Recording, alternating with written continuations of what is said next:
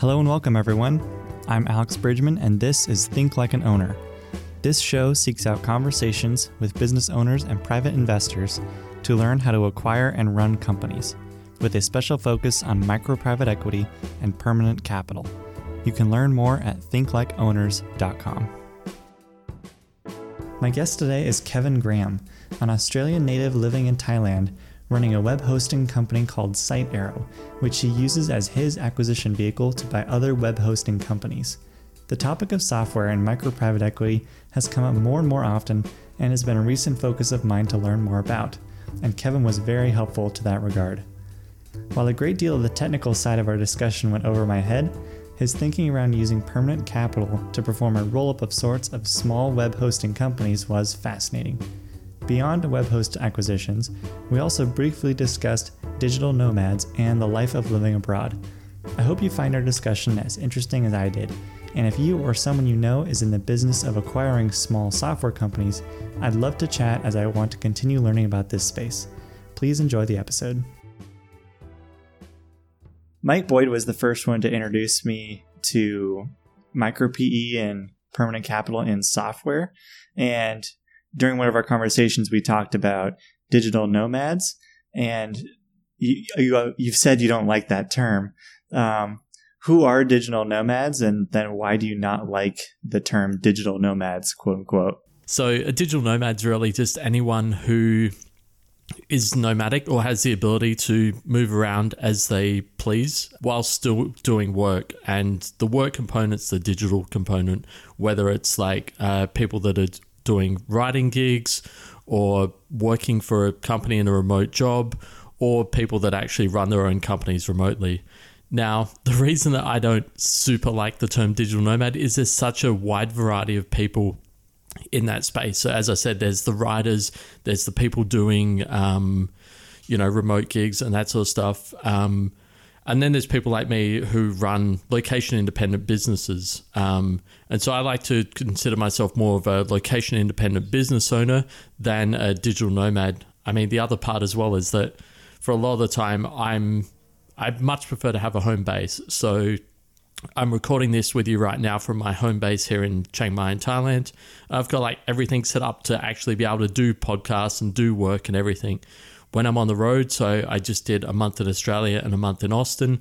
While I was on the road, it was a lot more difficult to do that because you just, you know, mostly just traveling with your laptop and it's laptops and uh, working in coffee shops aren't super convenient for actually doing deep work. I grew up in Adelaide, which is a city of about a million people in the centre and down the bottom. Um, Adelaide's sort of known for its uh, wine growing, uh, wine growing, ah, for its wine growing region. Um, so, like a lot of the good Australian wines, like Penfolds and Jacobs Creek, are all pretty much on my doorstep, about an hour away from home. Um, but yeah, I've been abroad for five years now. Um, I moved to Chiang Mai in January 2014, and I hang around with a, a lot of people from all around the globe over here. And I'm kind of curious, do you enjoy being a like being abroad and working abroad. It seems like some people really enjoy it. And there's a type of person that loves the travel and the new locations. But then there are some who miss the routine and miss home and view the whole experience as really beneficial, of course, but they they want somewhere to be, you know, to be called home. And that's not necessarily abroad. So along that spectrum, where do you think you fall? I definitely need a home base and routines. So, um, as I said, like the two months on the road were kind of difficult. Like there was no gym, there was no, you know, great spot to get work done. Um, equally, though, I sort of find over here a lot easier for lifestyle stuff. So, like, um, as I mentioned you probably before we hit recording, like I've got a maid who is like coming this morning she comes like twice a week and it costs me less than $10 for her to be here for like half a day cleaning the house running basic errands and those sort of things. Um, food's super cheap and also you can get connected with a lot of more people that are doing interesting things out here than you might be able to back home. What sorts of interesting things are you running across? So it's i guess it's more like it's a lot easier to connect with people running other businesses. So one of my good friends runs a laundry pickup and delivery service here in Chiang Mai, um, which like if I was back in Adelaide, I probably wouldn't be able to connect with those sort of people running you know businesses like that as easy as I can over here. There's a lot more like, uh, I guess people wanting to get out there and meet people and connect with new people um, than you might get in like a a city in like America or Australia or wherever else. What led you to running SiteArrow, and then what sorts of, or can you talk about the permanent capital side of SiteArrow, where you're looking to buy other similar companies? Yeah, so um, SiteArrow was initially formed out of um, an SEO hosting brand that I launched in December 2015. Now, what led me to get into that was uh, what I initially moved to Chiang Mai to do, which was affiliate marketing. Um, and particularly like affiliate marketing with product review websites that get most of their traffic from uh, organic search, so from Google. Um, now, what we were doing in order to get that traffic uh, one of one of the biggest ranking signals in Google's algorithm is backlinks. Backlinks are, can be quite difficult difficult to get for these sort of product review websites. So we basically built our own network of sites that were link, linking to our product review websites to generate the authority they needed to rank on the first page. Now, part of doing that is those sites need to be on a bunch of different servers and have unique IP addresses. I uh, apologize if I'm getting slightly too technical for your audience right now. Um, but managing that was a nightmare. We had Excel sheets like out, like out the wazoo, just like you know, with all the different accounts and the login details and all of that, and it was annoying and a nuisance. So basically, I built uh, Bulk Buy Hosting our, our first uh, web hosting product as sort of a way to simplify that and put it all into one dashboard and then only have to deal with like one monthly bill rather than like dealing with hundreds of providers and losing some of them all the time. Um, so that's what where I started. Um, we then launched a, a second uh, SEO hosting product in uh, late 2016, and then uh, throughout 2018, uh, we went on an acquisition spree of like small retail hosting companies um, and poured almost 300k into uh, acquiring a, a, bunch of them and like basically rolling them up into the same uh, backend for support and uh, servers, but keeping the, um, a lot of the retail brands as they were on the uh, front end. So to the customers, it still looked the same. Gotcha. So you're taking a lot of the more back office tasks and integrating them into SiteArrow, but keeping the brand as separate. Yeah, that's right. And with web hosting, that's uh, super easy to do because the backend servers can always look very uh, white labeled and generic, which is what we use across our portfolio of brands. And then the, the front end customer support, you know, all will all respond with whatever brand the customers uh, always known but you know it's the same integrated team on the back end, um, and achieving that sort of um, operational efficiency across a number of brands is probably one of the best ways to uh, effectively manage a, a, uh, group of web hosting uh, customers. It sounds like a case of where the you know the term synergy is used appropriately. Yeah, exactly. It's um, you know, there's there's definitely a lot of synergies between each of those individual brands that when we roll them up, um, things get even better at scale for us in terms of operational efficiency compared to where the previous owners had them of like needing to have a certain base level of like support and servers and everything else um, that you know might not need to uh, necessarily be replicated across 10 brands because you can use that same uh, group of backend servers to service multiple brands. When you're looking for these little brands to buy, how big are they generally? And then what kinds of multiples are you paying on them? Yeah. Um, so a lot of the deals we've done um, have been somewhere between 5K and 55, 60K. Um, all of them are based on the industry standard, which is one year's uh, revenue in that sort of price range. Um, so basically, if we look at the trailing 12 months rev and then say, okay, last 12 months you did this. If it's flat, then obviously we sort of just run with that as a number.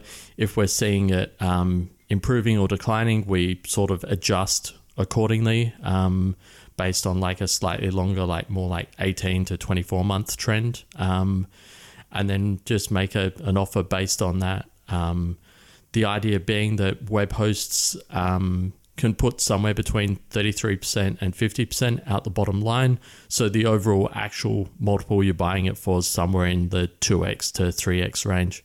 Is there any particular reason that the focus is on the multiple is focused on the revenue and not the income?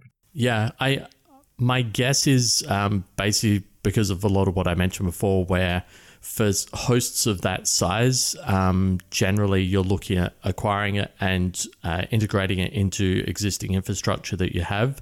So the more interesting and more relevant component is how much revenue they have versus uh, what the profit is that they're throwing out um, mostly because you're looking at and saying, well, hey, we'll probably be able to put majority of these customers onto existing servers, so the revenue is more important than the actual uh, profit that they're throwing out the bottom. Now, obviously, you still look at that, and like on one of the deals we did over the last 12 months, um, his profit figures were extremely low, but he'd like over provisioned the number of servers. So there were like some servers in there that we could kill off uh, straight away, and also other efficiencies in terms of, again, you know, using our uh, one integrated backend for support and servers that he didn't have that we would have had. So, how do you tend to find these companies? And then, are there other competing offers and buyers for these companies? Like, who are the main people in that area? Yeah. So, um, in terms of finding the deals, there's a mix of uh, the deals that come up through like the industry forums, so Web Hosting Talk and a few of those other industry forums. And then there's a group of brokers who all share the one list of uh, opportunities for sale um, in the web hosting space. And so I work with one of the gro- uh, brokers in that group, but I think the overall group is around three or four different brokerage firms that all share that one uh, list of uh, opportunities for sale.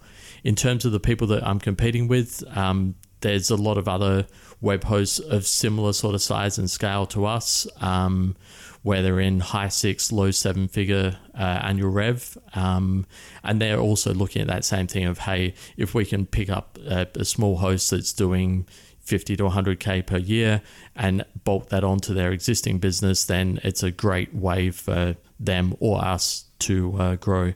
So, like that low profit deal that I mentioned before, um, that one, uh, our broker said, I think we're competing against like three or four different uh, other small web hosts that were looking to acquire that company. My experience with web hosting is limited to my interaction with you know Squarespace and whatnot. So, what sorts of things are important to evaluate when you're buying a web hosting company? What what metrics or what what values are really important? Yeah, um, the things that we're always looking for is obviously uh, how long the customers have been with that brand and how long that brand has been around. Um, there have been some that we passed on where the owners tried to fake the age of the brand. Um, so they'd basically bought a domain that was registered in 2006, but only started serving customers in 2018. Um, but on their website, they were saying they'd been around since 2006, which, you know, if you're lying about that, like, I can't really trust anything else you're saying. Um, so we sort of do a bit of a deep dive on the brand to look at the history, see where they have been getting customers from, and the type of customers that they're serving. So, um, another deal that we passed on, a lot of the customers were only paying like one to two dollars a month, which, um, yeah, it's it's not really profitable at that point. By the time you need to provide servers and support and everything else for those customers, um, so you know we need to look at some of those factors when we're doing these acquisitions. Um, ideally, what we're looking for is you know customers that have been with the brand for several years, and you know uh, brands that have obviously been around for a few years on, on their own and, you know, genuinely have been around for a few years. Um, and then you sort of look at like how much customers like or dislike those brands as well in terms of looking at forum reviews and all, all the sort of background checking that you would do whether you were um, acquiring a restaurant or a, a laundromat or whatever sort of business you're looking to acquire all of that sort of background research to get that feel for what the owners like, what the customers are like, and make sure that you're in the, the right market segment that you want to be uh, operating in. And is there enough similarity between web hosting companies that you can build a, a checklist of sorts that you can implement after you buy the company of like improvements and that sort of thing? Or are they so different and owners are, you know, have different styles of operating and management that you really have to go case by case? I mean, there's sort of a group of like standard things that we do. Um, in terms of web hosts, like the vast majority all run uh, one billing platform, which is like the industry standard. It's called WHMCS.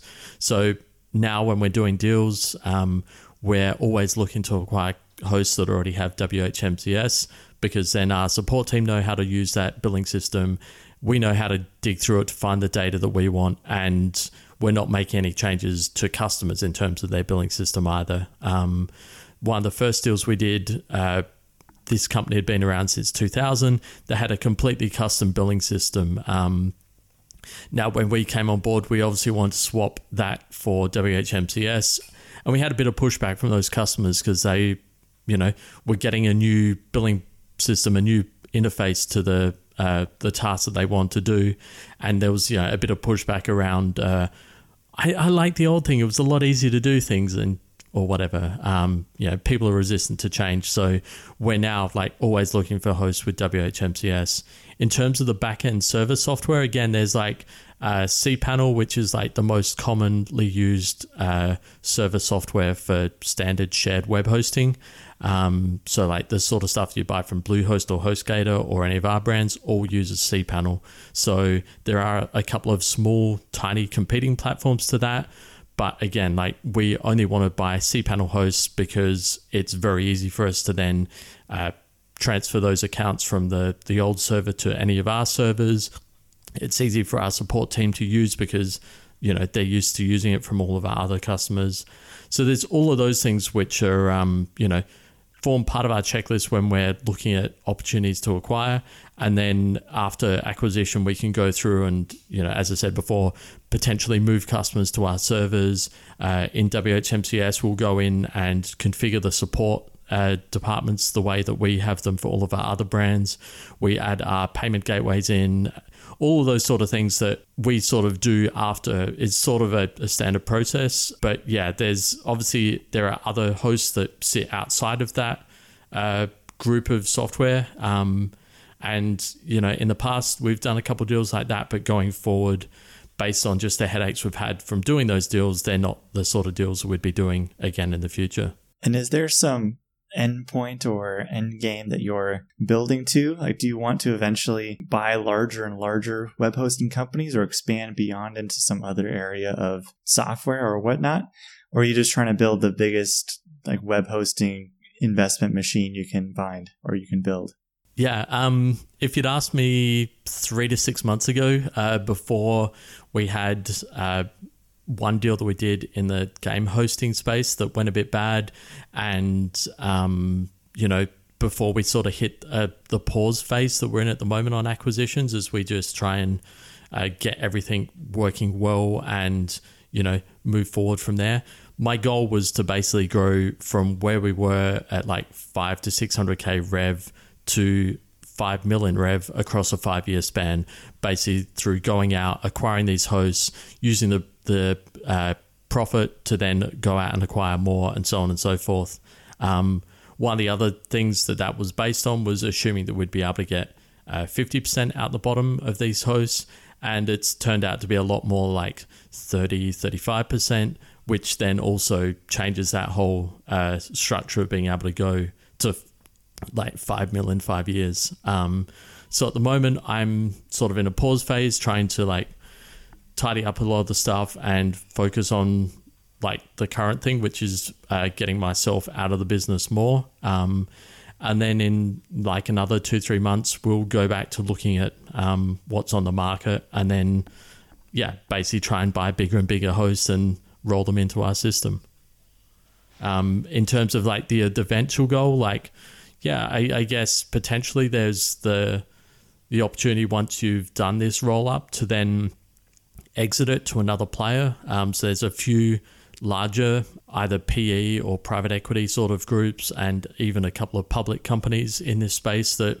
if we were big enough, we could potentially exit to. Um, but it, at the moment, the goal and first stage was just to actually build it to a, a nice sized entity that would have those sort of opportunities available to it. When you say you're taking yourself more out of the business, is that sort of the working in the, vis- in the business versus on the business and more high level strategy? Or what sort of things are you are you doing now versus you know three to six months ago? Yeah. So um at the moment i'm like i'm trying to get myself out of the ops and system admin roles. Um so uh, we'd hired a system admin he lasted 23 days and then had found a job with um a, another company that he'd been applying to for a long time. And so he said, Hey, I really want to go work for these guys. The opportunity finally came up. I'm leaving, which was like gutting because we were just starting to get him up to speed. So we're now hiring again another system admin to come in and take on a lot of the system admin duties from me. Um, once we get to probably that next uh, next size up, um, probably like somewhere in like 1.2 to 1.5 well, I'll be trying to bring in an ops manager to sit below me to actually handle uh, system admin plus uh, support and finance so that then again like i'm sort of further removed from the the day to day earlier this year we brought on a customer support manager. So uh, that at least removes the customer support agents from being direct reports to me and so basically just trying to add those levels in so that I can yeah do that higher level working on the business stuff rather than needing to work in the business and do system admin or uh, managing ops and those sort of things.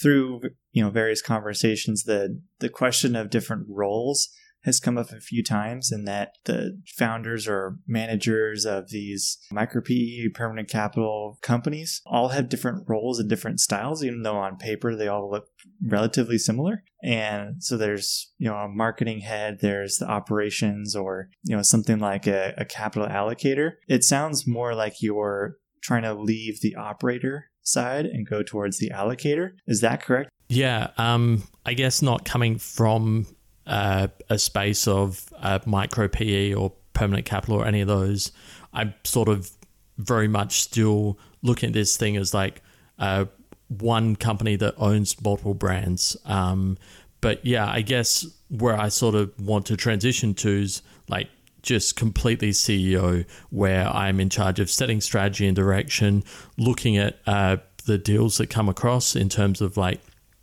uh, would this uh, brand and company be a, a, good fit for us?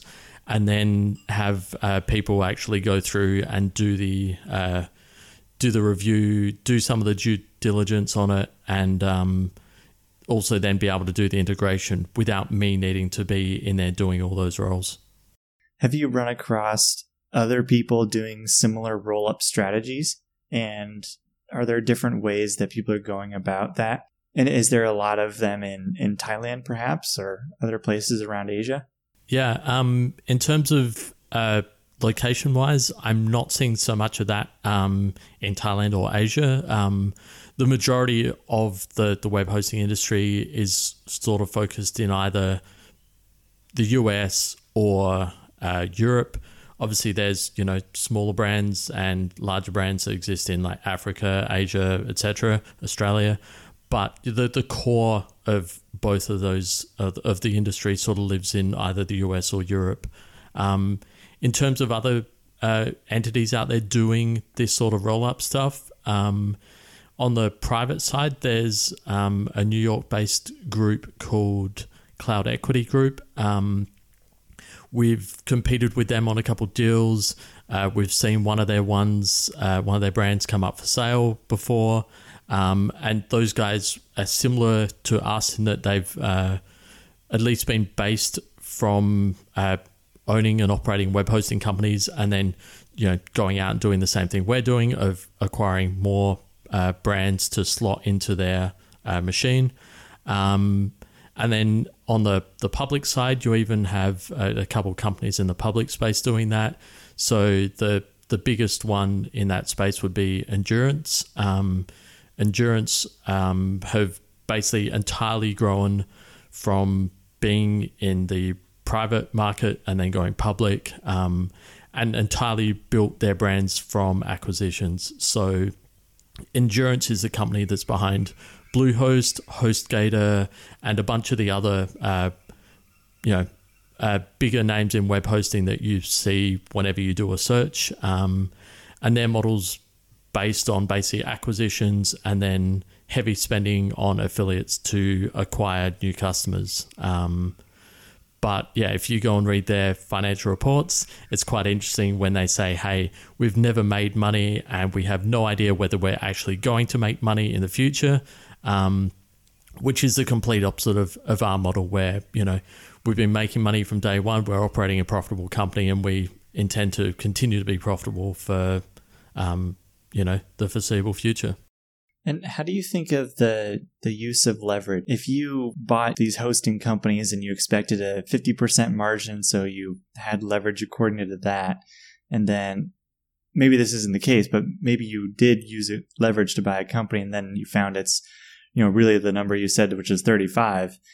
How did that affect your acquisition and how did it affect running the company afterwards? Yeah. Um, so everything we've done has been with, uh, our own capital, which has been raised from the profits of operating the, the businesses. So we haven't used leverage. Um, I, I know that there's like that risk benefit analysis of using leverage. Now, obviously, the upside is we could go out and scale and do things a lot faster. The downside, of course, is uh, you know, some of those deals that we've done, um, the returns haven't turned out to be as good as we'd hoped, or uh, in one of the deals, the the game server one, uh, after acquiring it, there was such a steep drop off of customers from what we assume were potentially inactive customers that were still paying. That the business went from profitable to unprofitable. Um, and last Friday, we uh, announced we were closing off that brand because we wanted to basically stem the losses and uh, you know, move forward with the stuff that was profitable and stop wasting time focusing on that. Um, so if we'd leveraged to buy that, then that would have been a lot more of uh, a lot more pain than just the probably 100k all in in terms of acquisition and losses that we'd made since acquiring that company. Um, so, you know, I think if your strategies are really dialed and you've got enough deals under your belt that you can really closely pat match and see those things, then you know leverage could be a really good thing that would help you go out and acquire a lot faster. Um, for us, because we're still getting started in this space, like just using our own capital is the the safest way for us to to get started in this space, and also you know. Like it, it stings to lose your own money, but it would sting so much more to then still be on the hook for a bunch of debt as well. Yeah, I can imagine that would be really tricky. You mentioned that that company had to close. Is that was that something that you felt could have foreseen and you could have anticipated it, or was it something that really all the preparation you'd done up to that point really wasn't going to give you the answer until you bought the company and you were on the hook for it? Based on what I knew when I acquired, everything looked great. Based on the lessons I've learned from doing that deal, there's a lot more things uh, that we've added to our DD process, um, including also, or like, you know, our deal criteria, including also that type of deal, which was like uh, game servers and not part of our, our core focus. Um, we wouldn't actually do a deal like that in the future anyway. But in addition, there was like a lot of stuff in there around like customer churn and determining whether customers are active or not that we couldn't really do with that that we can do with other types of web hosting. Yeah, I mean, we learned some really good lessons out of it, but you know, equally some expensive lessons to learn, I guess, when you're uh, doing it on your own dime. Yeah, I can imagine they'd be definitely more expensive with your own money. I ask because I'm really curious about I, I hear a lot of success stories or things going well. And I think if something goes wrong, you tend not to hear that, at least initially, for a little while. And so I'm always interested by when they've had failures, what have caused those failures and how how could they have prevented them. And it sounds like this may have been a case of trying to buy a company that wasn't as familiar to you. Were there was there any gut feeling you had at the time where oh maybe this this could work, maybe it couldn't, or what were your feelings at the time? Yeah, so I mean that deal was a deal that we did off of uh, Flippa, and um, basically we'd uh, put in a bid. Uh, someone had outbid us, but there was a buy it now price that was about 20 to 30% above where the bidding was at. So, you know, we'd, we'd sort of run the numbers. Um, so my partner and I had run the numbers. We looked at it and said, yeah, hey, well, the profitability on this is lower. The payback time is still within parameters based on the uh, like the sales price. Sure, let's do it and click the button and uh, and bought it. Um, so I mean, at the time we knew that you know the average profit per customer was lower and the margins were lower than uh, what we were typically used to, but the sales price reflected that, and we were comfortable like proceeding. Um, and you know, although it was a different type of thing in that it was game servers versus like standard web hosting, uh, going into it, I was like, hey, how much different could this be? Like they're still using the same billing software. It's just a different like back end server software that they're running. Um, and then it wasn't really till like, you know, we really got into that business and started operating it that we're like, yeah, this back end software is like so different and so much more difficult to use, uh, combined with like, you know, the, the loss of revenue from customers that weren't or didn't appear to actually have active services. They just had subscriptions going, sort of like the uh, Forgotten Gym membership sort of uh, thing that a lot of people have. When you're buying companies that are this small, what additional risks are there beyond just what you know buying a normal company entails? Like if they're, I'm sure you've seen companies to buy that are you know significantly larger. Um, do you view those larger deals as safer than the small ones or you know vice versa because they're simpler or how do you think about the size difference yeah i mean to me the the larger the deal gets uh, assuming that you've got active customers in there the the smaller amount that you're potentially going to lose um, in terms of customers that either you know weren't active or you know choose to churn uh, like to so churn means to, to leave to another provider. Um, if you've got you know like 300k of revenue and you lose 3k of revenue then you know that's like 1% whereas if you do like a, a 50k deal and you lose 3k of revenue that's you know 7 or something percent. I can't do the math off the top of my head. I know it's greater than 5 lower than 10 right? Um, so the you know losing 2 or 3k of revenue on a larger deal is a lot less painful than on a smaller deal. Um, on some of the really tiny ones we've done of like five to six k, you lose a couple clients on that, and then you know the payback period becomes stupidly long. Um, and so, yeah, obviously, the bigger the deal you can do, the assuming that you've got active customers in there, the the better that deal is going to be uh, hopefully on the longer term basis. Have you run into any people abroad who are investing in companies, but from somewhere like Thailand where it's cheaper to live, but they're buying companies that are in other places so they can run them more efficiently? Or um, in a lot of ways, that's actually what Endurance does with their uh, model. So they'll acquire the companies and then replace in their support. And a lot of the support for Endurance is based out of India. Um, so there's there is definitely some of that that goes on. Although I'm based out here, our our whole team's remote. So our marketing guy is based in Brisbane. Um, we've got a support guy who's also based in Adelaide, Australia, where I was from previously, and another guy who's from South Africa but now lives in Georgia. Um, so we've got like a fully remote team of Westerners. Our customer support manager is from Brazil, but she travels around a bunch as well. Yeah, I mean, we're not technically basing the, the ops and the, the company out of here in Asia. It's just where I choose to live.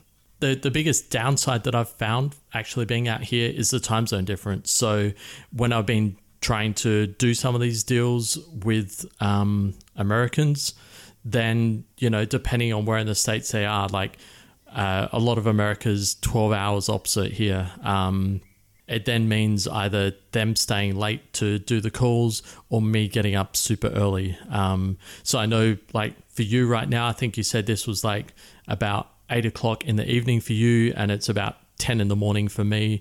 There's like, that's probably the, the most difficult thing with doing that sort of stuff from Asia. I've had like some friends who are in the brokerage space who basically ended up moving to the US in order to be on time zone to do deals a lot easier than it was when they were trying to be based in Asia.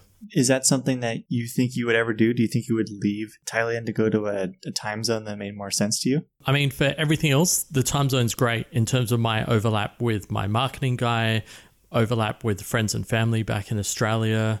Um, all of that's great. It's exclusively when uh, when I'm trying to do deals that the time zone overlap becomes difficult.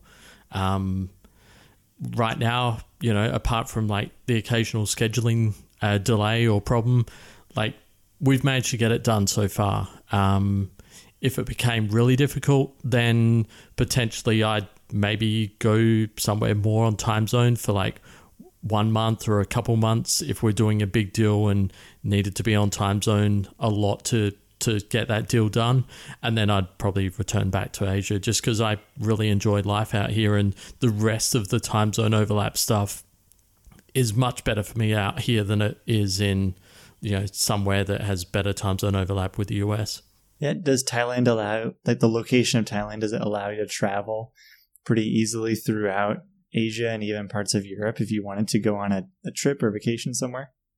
Yeah, I mean, to get across to Europe, it's about 10 to 12 hours. So, you know, not quite as good as uh, being on the east coast of the US, but, you know, probably a lot better than being west coast US.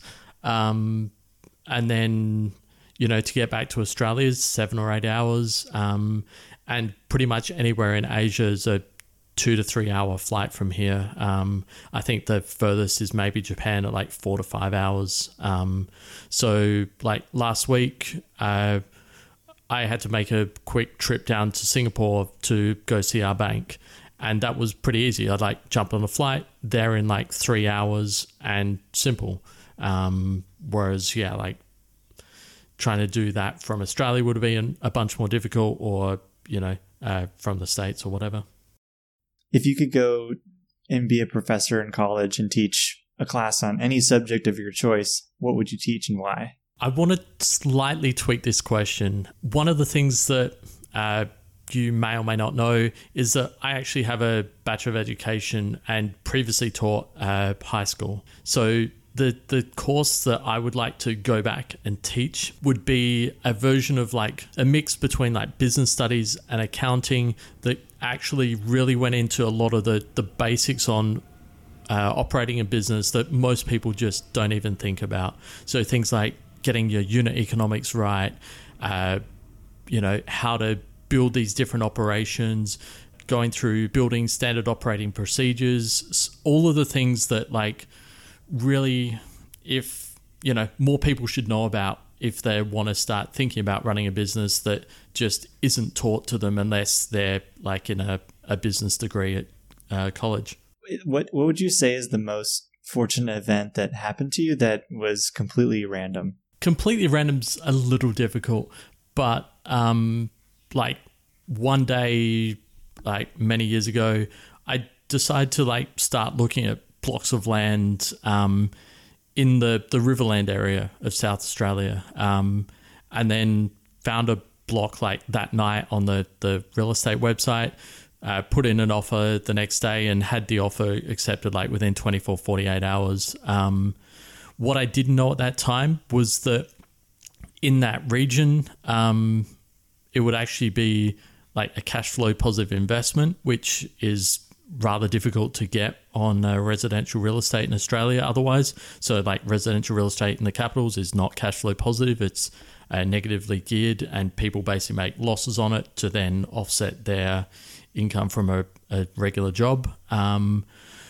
but then, yeah, through buying that block of land and then having a house built um, and then renting it out for a period and then later selling that, I ended up with like 20, 30 grand um, profit from doing that deal, which has then, you know, helped sort of set me up for coming out here, building my affiliate business, then building this uh, web hosting business on the back end of all that. So, you know, something that seemed like so random at the time to, you know, look at this block and then buy that block of land when like you know it was an hour out of the capital i wasn't going to live there initially um, all of those things that then just magically somehow slot into place to to work was uh, yeah probably one of the most fortunate things that happened to me. What were you looking to buy land for? Was it an investment or were you looking to you know live there at some point? What was the general purpose?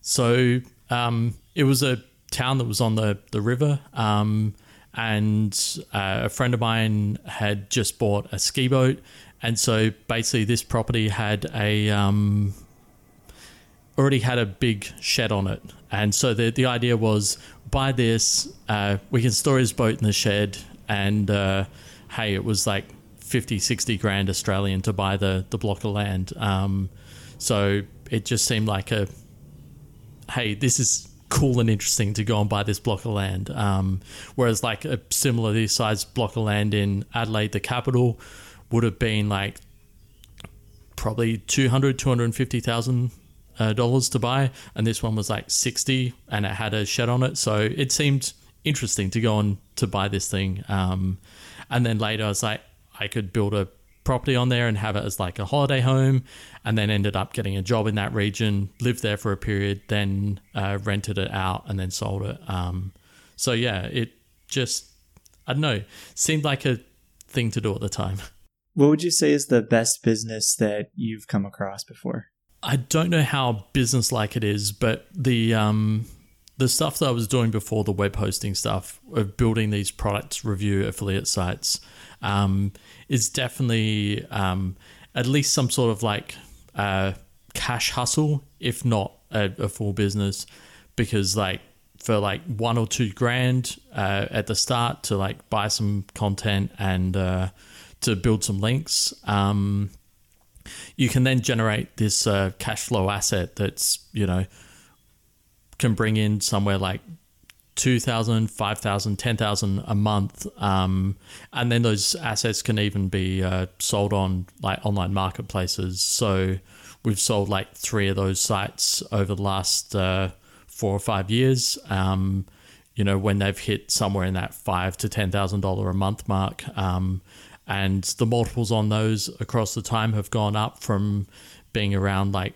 twenty times monthly. So, you know, bit over 1.5x to now being a lot closer to uh, 3x uh, for a lot of those sites. And yeah, I mean, your, your cost to go in is so low and the profitability is uh, insanely high that to me, that's like one of the best business models combined with the fact that you don't have customer support, you don't ever have to touch a product. Um, yeah, it's like an insanely good business model. Thank you very much, Kevin, for your time. I really appreciate it. your business is super interesting. I'm looking forward to learning more about it soon. Cool. Thanks for having me on the show. It's uh, been a lot of fun. Thank you for listening. I hope you enjoyed the conversation today. We are a new podcast, and leaving us reviews helps us tremendously. Please leave one if you feel so inclined. For show notes and more information, please visit our website at thinklikeowners.com.